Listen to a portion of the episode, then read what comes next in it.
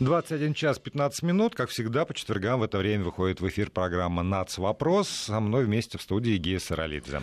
Здравствуйте. Это действительно программа «Нац. Вопрос», совместный проект нашей радиостанции «Вести ФМ» и информационного портала «Вестник Кавказа». Э, сегодня у нас в гостях Александр Цыпко. Александр Сергеевич, здравствуйте.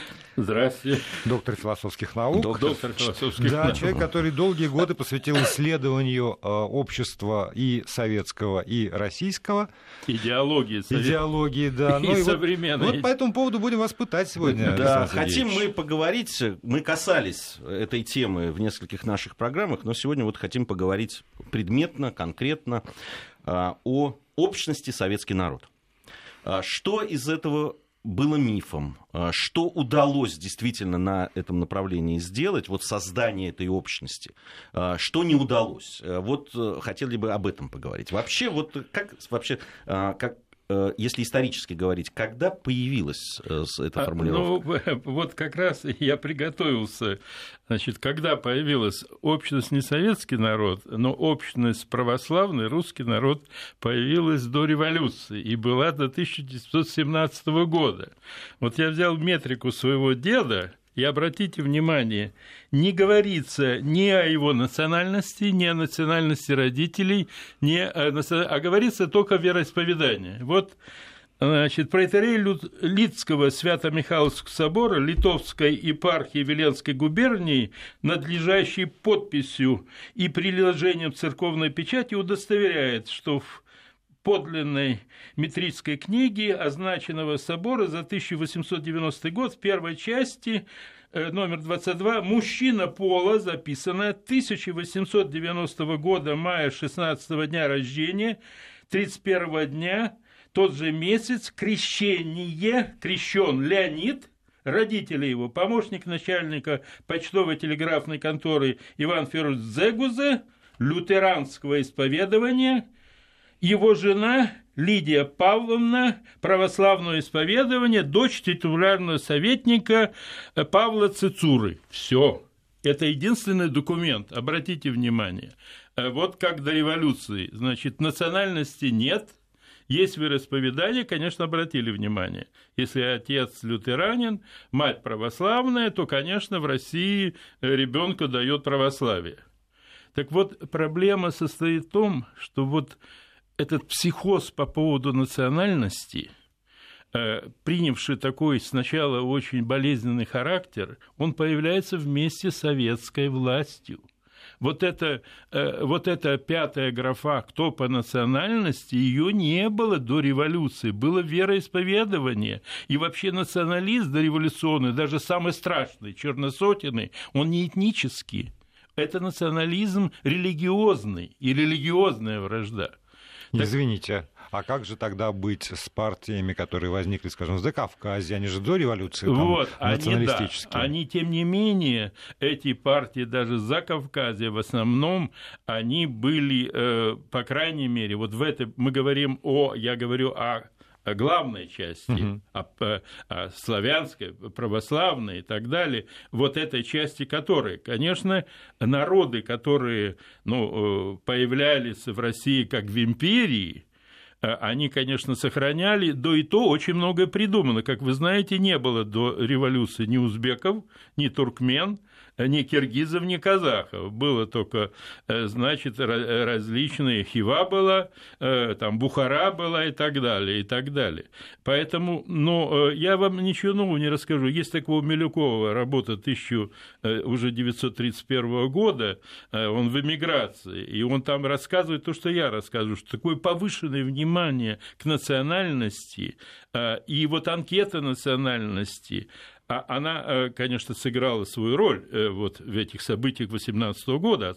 Отсюда это великорусский сепаратизм, идея суверенитета РСФСР, это уже было в 18 году. Но, тем не менее, я говорю о тенденции – Потому что единый советский народ – это вот тенденция, на мой взгляд, очень разумная и очень гуманная, которая была э, призвана, это же Андропов, как вы помните, но это уже поздно, когда была призвана уйти от этнизации, то есть понимание того, а вот в чем корень, я не довел до конца, потому что очень важно, почему большевики на это пошли. Я не хотел брать, а, есть конспект Ленина работ по национальному вопросу, э, э, который был в собрании сочинения 1937 года, но не попал в полное собрание сочинений.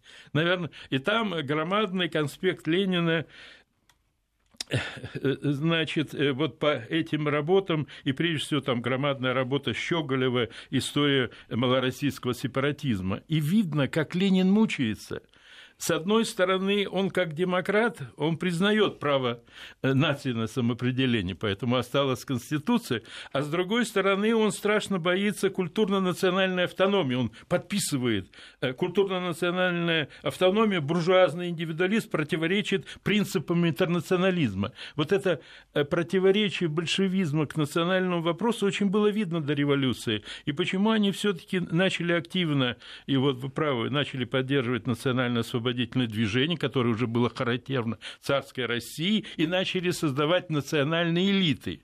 Э, вот. Это, кстати, Алексеев описывает э, русские государства, это громадный труд тоже до революции, а потому что им была э, нужна поддержка местного населения и местных элит, которые боролись с Российской империей и с наследством... То есть они хотели использовать эти силы да. для того, чтобы развалить просто да. государство. И, ну и чтобы объединить. И чтобы объединить, посмотрите доклад Сталина на 10-м съезде э, РКПБ тогда, да, какой? Это 1922 год. Что? Вот, кстати, это очень актуально, это украинская тема. Э, дословно Сталин говорит, да, сегодня в Одессе, в Харькове, э, значит, украинская нация доминирует, но, э, но наступит день, когда русскоязычная Одесса станет украинским городом. Дословно Сталин. Зачем они это делают? Потому что они хотят на сторону советской власти присоединить вот различные движения, в том числе и национальные оппозиционные, которые дали о себе знать уже сразу, кстати, после по февральской революции. Идея украинской э, автономии, э, украинского, правда, федерализма, она же появляется сразу в мае 1917 года, первое заседание Рады и так далее. И вот и в этом глубинное противоречие было советской эпохи.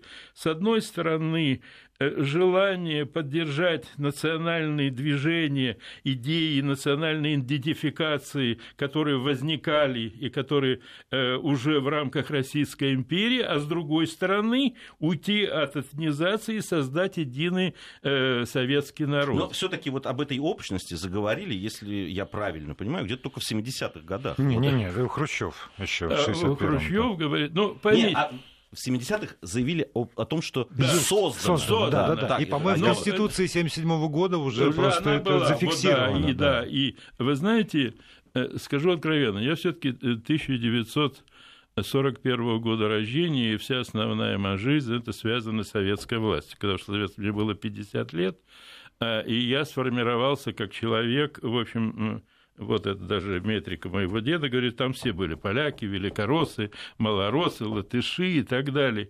Э, это изначально у меня э, так называемый, это учтите, Одесса, значит, э, это э, вот это имперское самосознание, Россия как твое государство, как твоя страна, Россия это твоя культура, по крайней мере, в Одессе было сильно. Может быть, это осталось до, от, дореволюционное, но поверьте мне, вот я искренне говорю, Э, я вырос среди этих стариков, причем стариков там два дедушки, один Цепкот, э, э, и их, значит, друзья, помню, полковник Голубиовский, герой Порт-Артура, статский советник Кашин, все осталось в Одессе, там майор Кац и так далее. Никто никогда не потому, что с ними мальчик, который там 9-10 лет.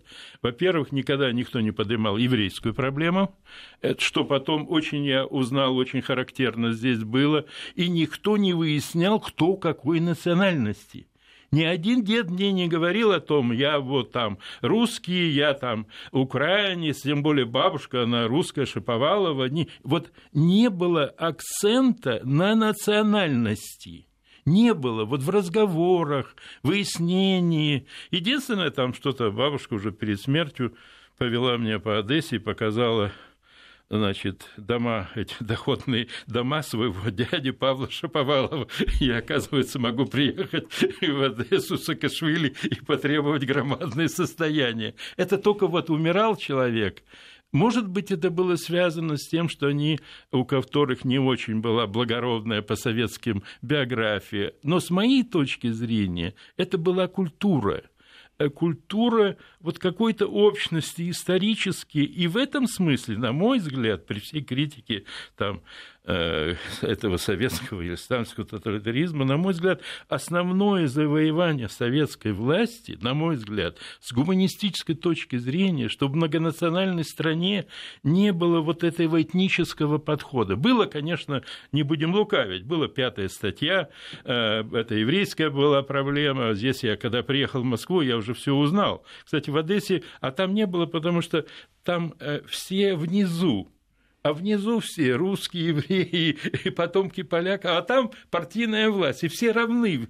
А вот когда уже, э, когда уже здесь я увидел, бывает это позор, это был, э, если ты, значит, э, не хочешь отказаться от своей еврейской национальности, то ты попадаешь в эти списки. Это было, это позор советской системы. Вот. Но, тем не менее, в массе, по крайней мере, вот этнического такого национализма, русского не было. Он появляется, вот русская партия, э, как бывший работник комсомольской правды, а потом ЦК комсомола, жил в комсомольской деревне, он появляется позже, он появляется уже вот это такой этнический подход э, в конце 60-х, начале 70-х, но он не был доминирующий, он не был э, доминирующий. Я, Александр правда... Сергеевич, прошу прощения, вот я все-таки слушаю вас про то, как вот замечательно все, и там не было этнического подхода, но если были народы, которых по этническому признаку выселяли с мест, где они там жили, и, и это был не один народ, вот, значит, чеченцы, это был вот по этническому принципу переселили. Не только балкарцы, Балкарцы чеченцы, переселили. Кумыки, я Кумыков переселили. Значит, все-таки этнический принцип был и в годы советской власти. Но он и был... Нет, и вычленя... я, и вычленялся. Я, я категорически, так сказать, противник этого выселения, и это несло громадный не, вред. Я но, не про выселение здесь, даже, да, но, но здесь, то, что он да, как-то вычисляли же. здесь исходил не из этнического подхода, в том смысле, что эти народы хуже другие. Он здесь э, исходил из того, что с его точки зрения, они знают документы, вот эти народы больше сотрудничали с немцами, а эти другие ну, меньше. логика была такая. Логика да. была, она не была этническая, она была в этом, потому что э, единственное, что я точно понимаю, когда я более не менее знаю историю гражданской страны, почему действительно крымские татары, в общем-то, ну, ну если не встречали э, немцев, э, как, допустим, встречали их во Львове и так далее, но надо понимать, что мы не учитываем, кстати, во всей нашей этой промозглой пропаганде. Э, э, крымские татары были на стороне Врангеля. Крымские татары были против красных. И поэтому они сделали ту ошибку, которую сделали э, во Львове э, западные украинцы. Они думали, что эта новая э, гитлеровская власть будет более гуманной, более доброй. Ну, лояльной к ним. И более лояльной к ним. Они ошиблись, потому что и особенно ошиблись, ведь не случайно. Там... Я, у меня вот, ну, у нас, ладно, это большой вопрос, мы уже после новостей об этом поговорим, потому что, с одной стороны, вот вы говорите, да, там в Советском Союзе нет проблемы э, да, там, национальной идентичности. Права действительно национальные. Есть национальные республики, есть у национальных республик все признаки государственности, да, такие во всяком случае, да, там флаг, да. гимн, э, герб, песни пляски. Уни- университеты, да. телевидение, э, значит, обучение на национальном языке, национальные языки пестуются, да, там издается литература, переводится и так далее. Все это присутствует но э, к 90-м годам появляются опять националистические движения. И это что? Вот, вот об этом мы поговорим уже после новостей. Это, кстати, очень важная проблема. И продолжаем программу. У нас вопрос. Гея Сарализа, Владимир Аверин здесь в студии. И у нас в гостях сегодня доктор философских наук Александр Цыпко. Говорим мы про единую историческую общность советский народ. Но вот для меня это такое просто почти как татуировка в школе, в университете, на экзамене истмат это у нас, да, кажется, называлось, на по истмату. Этот да. билет я вытянул, как помню, и чуть ли не на госэкзамене пришлось тоже отвечать, что же такое этот самый советский Нет, народ. Ну, действительно ведь, Александр Сергеевич, не знаю, согласитесь вы со мной или нет, но ведь э, действительно было создано э, такое, ну, социокультурное, да, там, э, общность с социокультурной спецификой, идеологией, ментальностью. Понятно, что она э, имела какую-то национальную специфику в разных регионах там, Рос, э, э, Советского Союза, но все-таки э, были стереотипы поведения, были ценности, да, там, критерии, в том числе и духовной жизни. Ну, это, безусловно, все было, я это помню. Э, и это все присутствовало. Э, и когда э, сейчас очень часто я слышу, что вот одно из, одна из причин да, развала Советского Союза был в том числе там вот какие-то там национальные движения. Я и помню очень хорошо эти национальные движения, так как в это время э, их расцвета там провел в Грузии. Но это была э, небольшая все-таки часть людей в основной массе все равно люди, с которыми мне приходилось там общаться, говорить, и среди которых жить, они были достаточно консервативны в этом смысле. И э, все-таки большое государство, в котором жить, больших перемен все равно среднестатистический человек не хочет. Поэтому мне, э, честно говоря, странно вот эта вот теория, по которой именно э, национальные проблемы стали одним из главных катализаторов развала СССР. Вот вы как к этому относитесь? Ну, я глубоко убежден. Тут вообще надо, надо быть, э, дорогие, объективными эффективным. Э, э, так же самое, как царская Россия, так же самое и Советский Союз, э, были различные уровни интеграции с центром и различное отношение к СССР. На мой взгляд, великое достижение советской истории, что практически продолжилась вот эта интеграция великороссов, малороссов и белорусов, и, по крайней мере, как до революционной России, как в советском СССР практически э, э, они были очень близки равные права. Вот эта, вот эта мечта русофилов, противников там, украинского суверенитета и так далее, как-то особенно Петра Струвы, не может быть там малороссийской культуры, общая, не может быть великорусской, у нас только русская культура, вот это характерная для таких либеральных патриотов, кстати, и для кадетов, а, далее, на мой взгляд, великое достижение, что все-таки Э, э, в массе подавляющая часть советских людей к представителям других народов относилась как равным. Я скажу, я до сих пор, вот чем я не выношу современно, для меня что казах, что туркмен, э, что киргиз, что таджик, который сейчас в Москве говорят, они мои равные. Я вырос в СССР, может быть, я дитя царской империи, они для меня до сих пор равны, чего, кстати, уже нет для подавляющей почему вы сюда наехали. Вот это, в этом смысле я типичный русский, советский человек. Для меня все граждане, все мы равные по мне по значимости. Это в моем, может быть, это идет, не знаю, от христианства, от православия. Ну, это было характерно, поэтому надо понимать, характерно для очень многих людей. Для меня никакой разницы мне играет татарин, еврей и так далее. Меня интересует, какая, какой он моральный и как духовный. Ну, мне еще очень важно, умный или не умный. Люблю умных людей. Вот такая слабость. И, и это, по-моему, характерно для очень многих. Но мы должны понимать, что были различные. Э, так как я был не выездной, то для меня за границей была Рига и Таллин.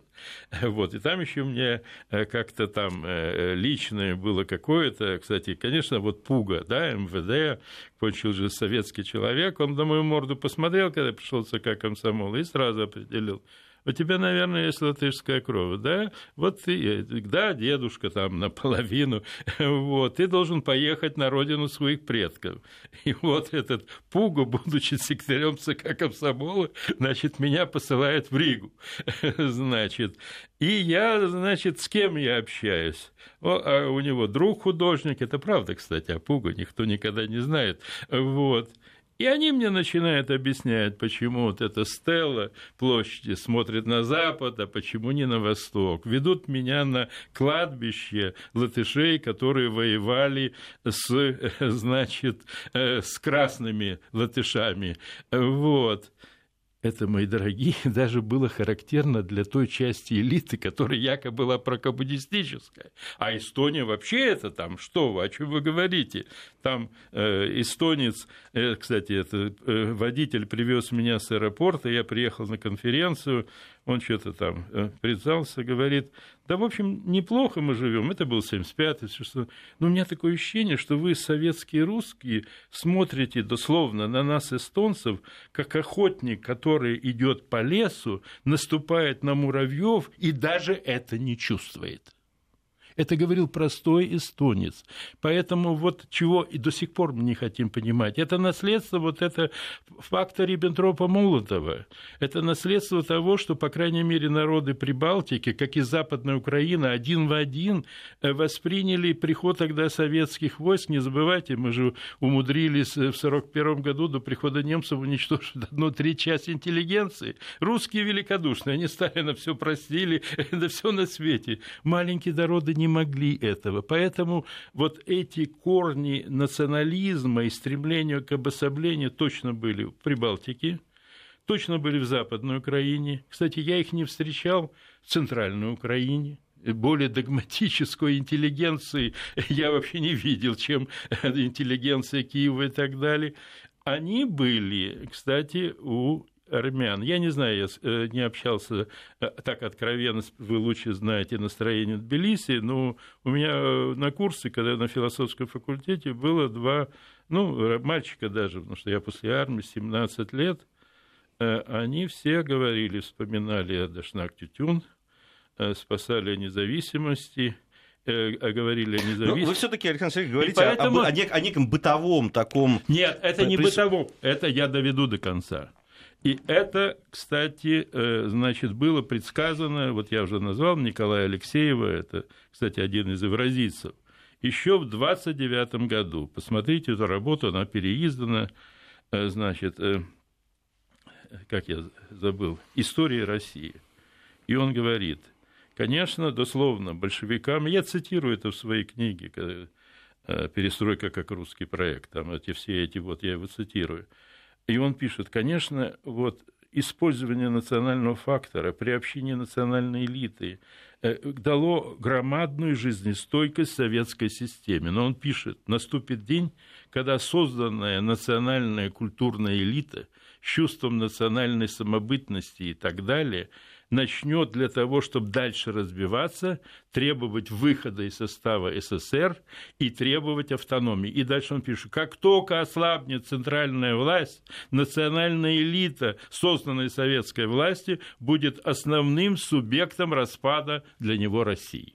Ну вот, собственно, сегодня, как ни странно, мы эту программу запланировали гораздо раньше, понятно, но сегодня Путин, говоря про, про Ленина, про его идеи, как раз вот назвал атомной бомбой, заложенной под и Советский Союз в том числе, и э, в числе прочих как раз эту идею автономизации. Это не автоматизация, а автоматизация, э, там же все-таки автономные не имели права, имели право э, республики. по, Конституции, право на самоопределение имели республики. Да, но э, Путин не учитывает, что Э, Ленину в тот момент, э, тут две вещи, надо быть объективными. Вот не случайно я в самом начале вспомнил вот эти мучения Ленина и его конспекты над книгами. Кстати, я посмотрел, он работал, безумно много работал. Когда он готовил э, это, свой доклад в 2012 году, я не помню, где он, в Швейцарии, о национальном вопросе, там прочитано десятки книг,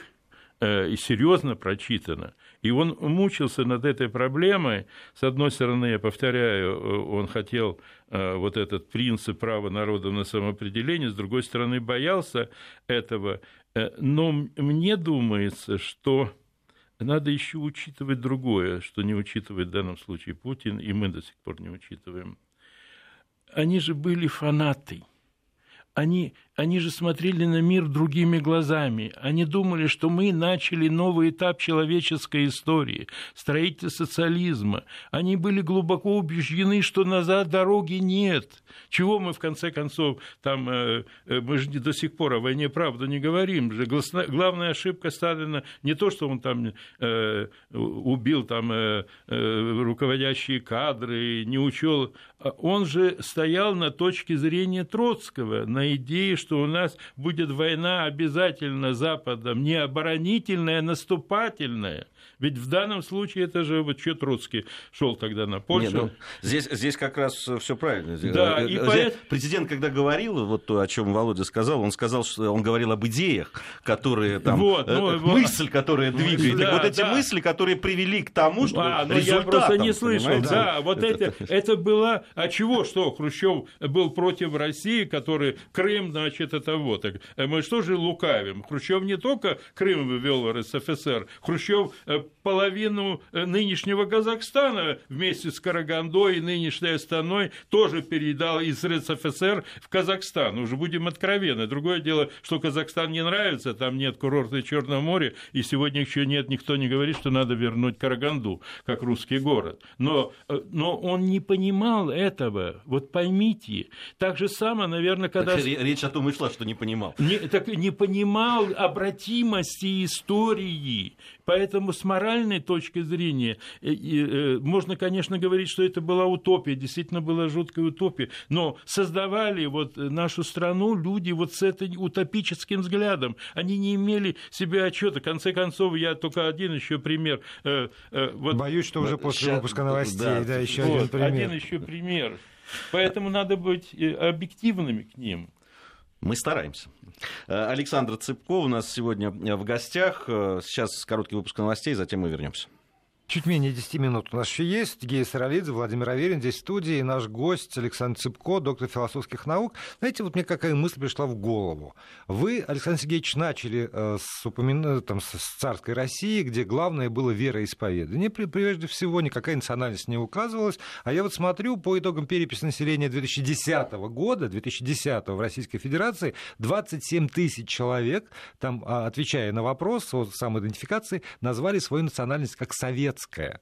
Может быть, действительно, а, вот в стремлении советской власти, там, особенно в послевоенное время, вот, построить эту единую общность советский народ, было нечто вот как в параллель религиозности. Коммунизм как вера. Да, да и, и если человек идентифицировал себя как советский да. человек, значит, это, ну, как вот вероисповедание Это было замена, да, это принадлежность, но учите, это принадлежность к идеологии, принадлежность, как говорила, какой-то особой исторической миссии, но я повторяю, за этим главным была э, историческая реальность. Это единство во многом все-таки, э, конечно, в Российской империи было много и от империи, и много крови, но тем не менее э, не было главного, что было там Британской империи, не было выделения особых прав метрополии вот русского, русский народ даже, кстати, имел меньше прав, потому что э, крепостное право, которое было вот здесь, в Центральной России, было куда, ну и, конечно, на Украине более страшное, чем, кстати, в Грузии, значит, в Прибалтике его вообще практически не было. То есть э, не было наиболее характерного, что в империях вызывало недовольство, особые права метрополии и особые права основного, вот этого не было. В этом смысле она была более гуманная, э, потому что, хотя, конечно, я повторяю, была и Кавказская война, и многое другое, но тем не менее, по сравнению с другими, и в это, это было преимущество, и оно перешло в советскую историю, вот это э, сближение. А, и действительно, вы правы, и я с вами абсолютно согласен, если там идентификация была не этническая, а религиозная, то здесь вот тоже идейная идентификация, э, принадлежность, тем более просто победа в Великой Отечественной войне. Вы не забывайте, она сыграла сыграла громадную роль. Вот я хотел сказать, Она что... сыграла громадно на, позитивно. На, на мой взгляд, это как раз доказательство того, что такая общность существовала, это победа в Великой, Великой Отечественной войне, войне совершенно и очевидно. поэтому вы правы, что именно после Великой Отечественной войны это сближение, когда все народы проявили героизм и отверженность и так далее, абсолютно все народы, э, это, конечно, сыграло громадную роль сближения. То есть э, появилось э, вот что-то близкое уже к, ну, к европейской нации. Ну, европейская нация, она же не этническая тоже. Ну, немцев, может быть, но французов уже нет. Э, вот. Другое дело, на мой взгляд, э, о чем и Деникин писал, и все э, многие в эмиграции, что мы все-таки не преодолели основную беду российской нации, вот это раскол между правящим образованным классом и остальной части населения. Поэтому почему большевики победили? Ну, Деникин объяснял, потому, а почему легла эта классовая борьба? Потому что не было нации. Э, не было ощущения, все эти образованные там, и они были чужие для этих людей, и для этого э, вот, ну, неграмотной России, так крестьянской, особенно бедняцкой России. Э, Советский Союз, кстати, вот с этой точки зрения он давал уже сближение не на национальной основе, в европейском, тем более не на этническом, а больше вот общность судьбы – вот э, кроме победы, ну вот мы же выросли в Советском Союзе, общность судьбы.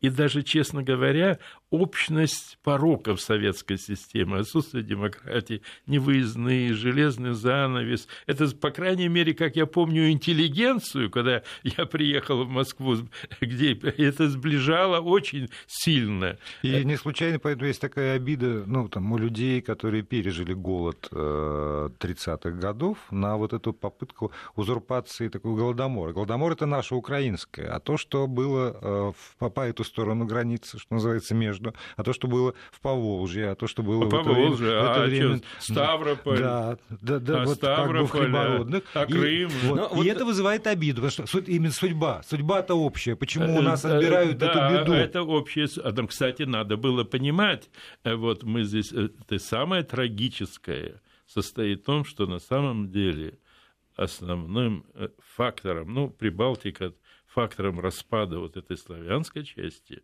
была идея суверенитета РСФСР, мои дорогие. Я этим занимался, этот ужас. Я, кстати, наверное, единственный, вот как раз тогда, э, когда появился Попцов, э, я помню, даже с ним в эфире спорил, когда он уже был большим начальником, он же поддерживал Ельцина как по перед выборами, это как раз было перед выборами, тоже на радио, по-моему, радио России тогда было. Я говорю, что вы делаете? Ведь э, до этого я еще, кстати, в 90-м году написал русский, что суверенитет РСФСР, значит, вы выходите, э, все завоевания Второй мировой войны вычеркиваете, Крым уходит, да, э, там 200-300 лет вместе с Украиной уходит. Что вы делаете? Что тогда говорили люди? А ты не хочешь, чтобы мы хорошо жили. Вы забыли? Э, э, нам, э, мы перестали, помните, перестать кормить Прибалтику, перестать кормить и так далее. Трагедия, вот историческая трагедия состоит в том, что главным инициатором распада главной части России, славянской части России, был как раз ну, русские великороссы. И, кстати, еще... Почему... Это вы Ельцина так сейчас вели, великороссы? Нет, э, мои дорогие, я этим занимался профессионально, потому что я какое-то время был помощник Яковлевым, э, и помню, когда Балашов провел в 1988 году, помню, в Пскове собрание Союза русских литераторов, и ему дали стенограмму, можно по-разному относиться, но он все-таки русский крестьянин, и он прекрасно понимал, и он мне говорил, Александр, смотри, они сумасшедшие, если будет суверенитет РСФСР, ничего не останется от страны. Он это понимал. Это не идея Ельцина, это идея Балашова, Костров, по-моему, поэт прекрасный, он до сих пор жив. Поговорите с ним, он гордится тем. Э, русская школа, русская медицина, вы забыли, русская армия, это же идеи, другое дело. Самое страшное, то, что то же самое было в конце 17-го, начала 18 -го года. Посмотрите э, статью Бердяева «Трагедия великорусского сепаратизма». Русские хотят уйти из России, казаки хотят и так далее. Вот э, за этим стоит страшная вещь. Усталость от и то, что русские великороссы жили хуже всех в Советском Союзе. Я приехал в Псков в 1967 году, э, как был первый секретарь обкома партии Гастев, да, и он говорит, Александр, у меня одна треть деревень не электрифицирована. Тут мы же забываем историю, поэтому, когда мы говорим об этническом начале, о причинах распада СССР. Нет, мои дорогие, на самом деле, по крайней мере, главный источник распада вот центральной части, это как раз была идея вот этого съезда народных депутатов РСФСР. А, э, совсем у нас немного времени остается. А, вот э, еще, наверное, последний вопрос это будет.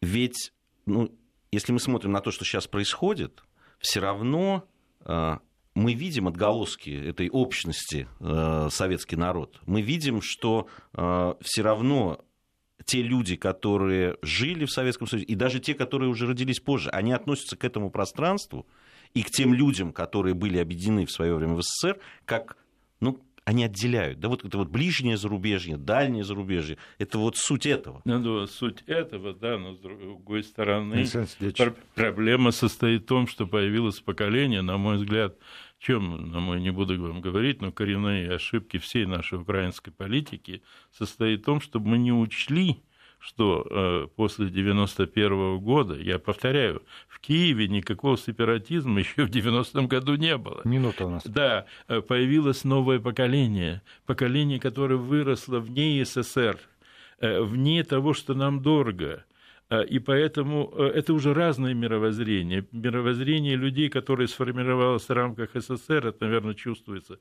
в Донбассе и так далее, и уже мировоззрение э, новой элиты, которая сформировалась вне страны. Э, и русский мир в целом уже, он э, часто бывает как русский язык, но русский язык... Да, вы понимаете, вот вопрос, почему тогда это поколение, которое сформировалось там, не смогло своим детям передать? это вот, тема для, вот, это для вот будущих прямо, программ. Действительно, да. ведь э, их-то родители выросли на этом, они-то советские люди. А, а дети получились нет. Спасибо большое, Я Александр Цыпко, наш гость. Да. С вами очень интересно. Прекрасные умные люди. Спасибо.